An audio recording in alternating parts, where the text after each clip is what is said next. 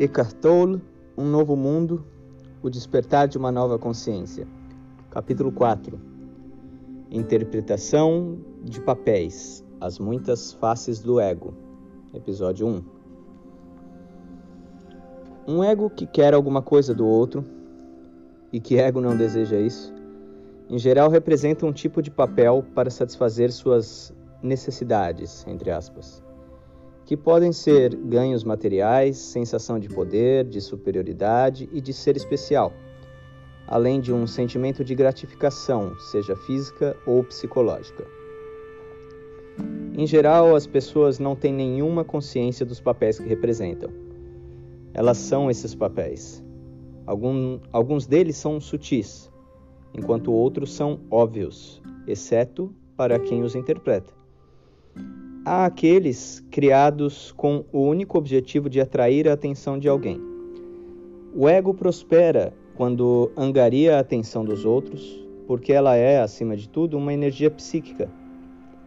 Como não sabe que a origem de toda energia está dentro da pessoa, ele a procura externamente. Porém, sua busca não é pela atenção sem forma, a presença, e sim pela atenção numa forma como reconhecimento, elogio e admiração.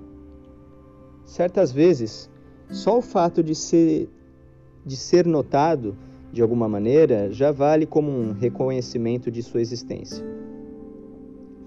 Uma pessoa tímida que tem medo da atenção dos outros não está livre do ego.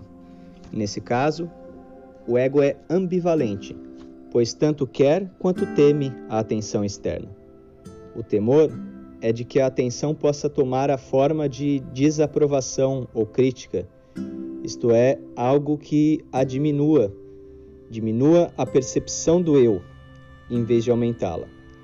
Portanto, o medo que a pessoa tímida tem da atenção é maior do que a necessidade que tem dela. A timidez costuma ser acompanhada de uma autoimagem predominantemente negativa a crença de ser inadequado.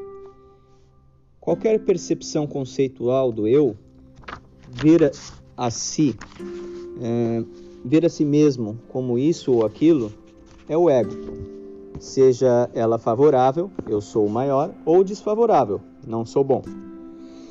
Por trás de toda autoimagem positiva, há o medo de não ser bom o bastante. Por trás de toda autoimagem negativa está o desejo de ser o maior ou o melhor do que os outros.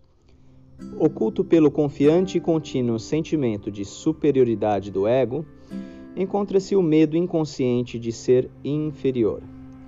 De modo inverso, o ego tímido, que se sente inapropriado e menor, tem um forte desejo camuflado de superioridade. Muitas pessoas flutuam entre sentimentos de inferioridade e superioridade, dependendo da situação e dos indivíduos com quem entram em contato. Tudo o que devemos saber e observar em nós mesmos é isto. Sempre que nos sentirmos superiores ou inferiores a alguém, isso é o ego em ação.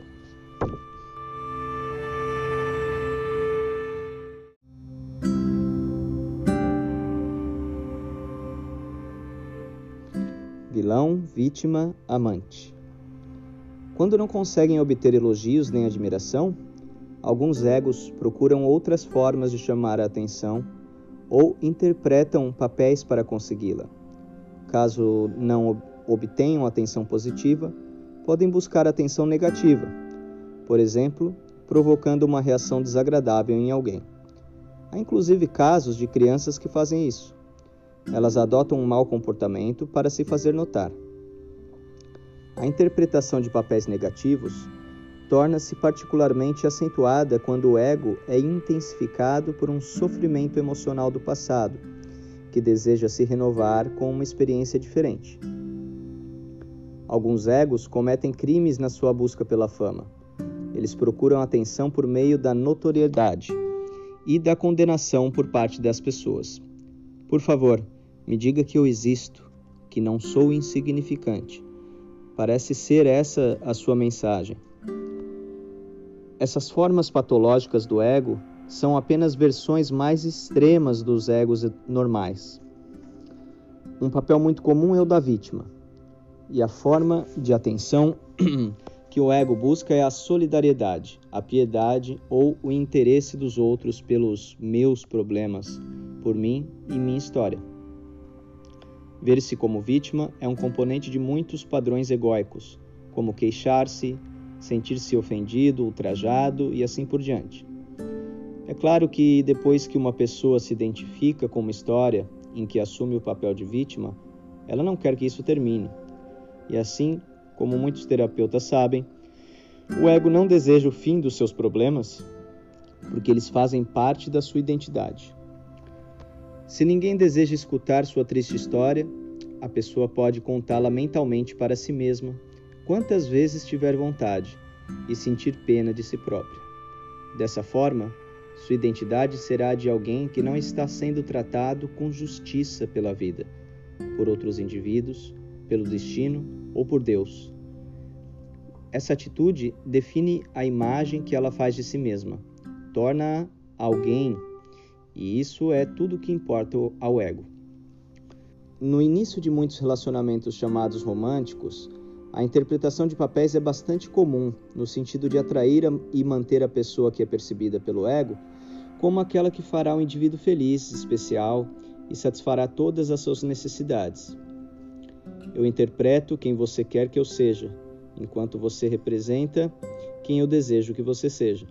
Esse é o acordo implícito e inconsciente. No entanto, a interpretação de papéis é um trabalho árduo que as pessoas não conseguem sustentar por um tempo indefinido, sobretudo depois que começam a viver juntas. O que vemos quando esses papéis se acabam? Na maioria dos casos, ainda não a verdadeira essência do ser, mas aquilo que a encobre, o ego em estado natural, despido dos seus disfarces, com os sofrimentos que traz do passado e seu querer insatisfeito que agora se transforma em raiva, provavelmente direcionada ao parceiro ou à parceira, por ter deixado de remover o medo subjacente e o sentimento de insatisfação, que é uma parte intrínseca da percepção egóica do eu. Na maior parte das vezes, aquilo que costumamos chamar de apaixonar-se é uma intensificação do desejo e da necessidade do ego. Ficamos viciados na outra pessoa ou na sua imagem. Isso não tem nada a ver com verdadeiro amor, que implica não querer nada. A língua espanhola é mais honesta em relação às noções convencionais do amor.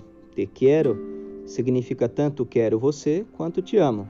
A expressão te amo, que não tem essa ambiguidade, dificilmente é usada.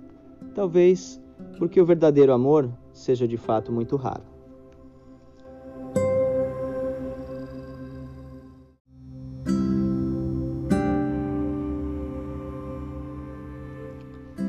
Abandonando as definições pessoais. À medida que as culturas tribais evoluíram para as antigas civilizações, determinadas funções começaram a ser atribuídas às pessoas: governador, sacerdote, guerreiro, agricultor, mercador, artesão, operário, etc. Desenvolveu-se um sistema de classe. A função de cada um, que na maioria das vezes já estava decidida desde o nascimento, estabelecia quem a pessoa era aos olhos dos outros, assim como aos seus próprios olhos.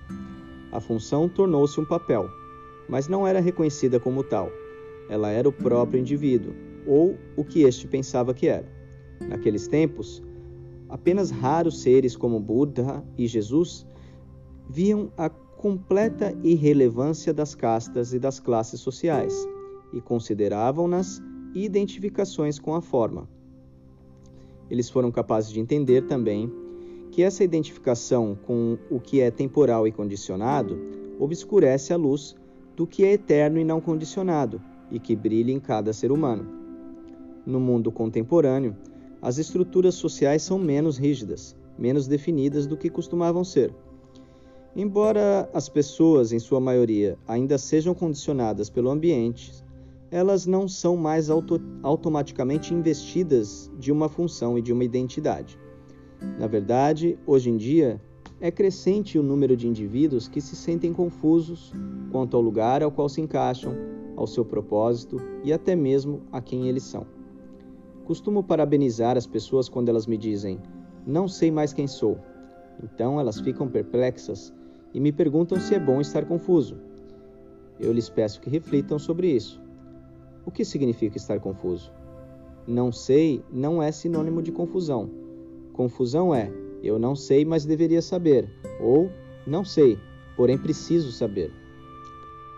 É possível abandonarmos a crença de que devemos ou precisamos saber quem somos?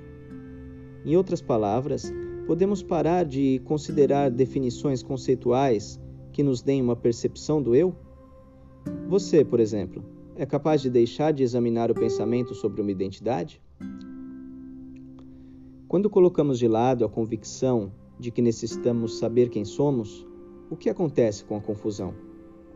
De repente ela acaba no momento em que aceitamos de fato de que não temos esse conhecimento, entramos num estado de paz e clareza, que está mais próximo de quem somos verdadeiramente do que o pensamento jamais poderá estar.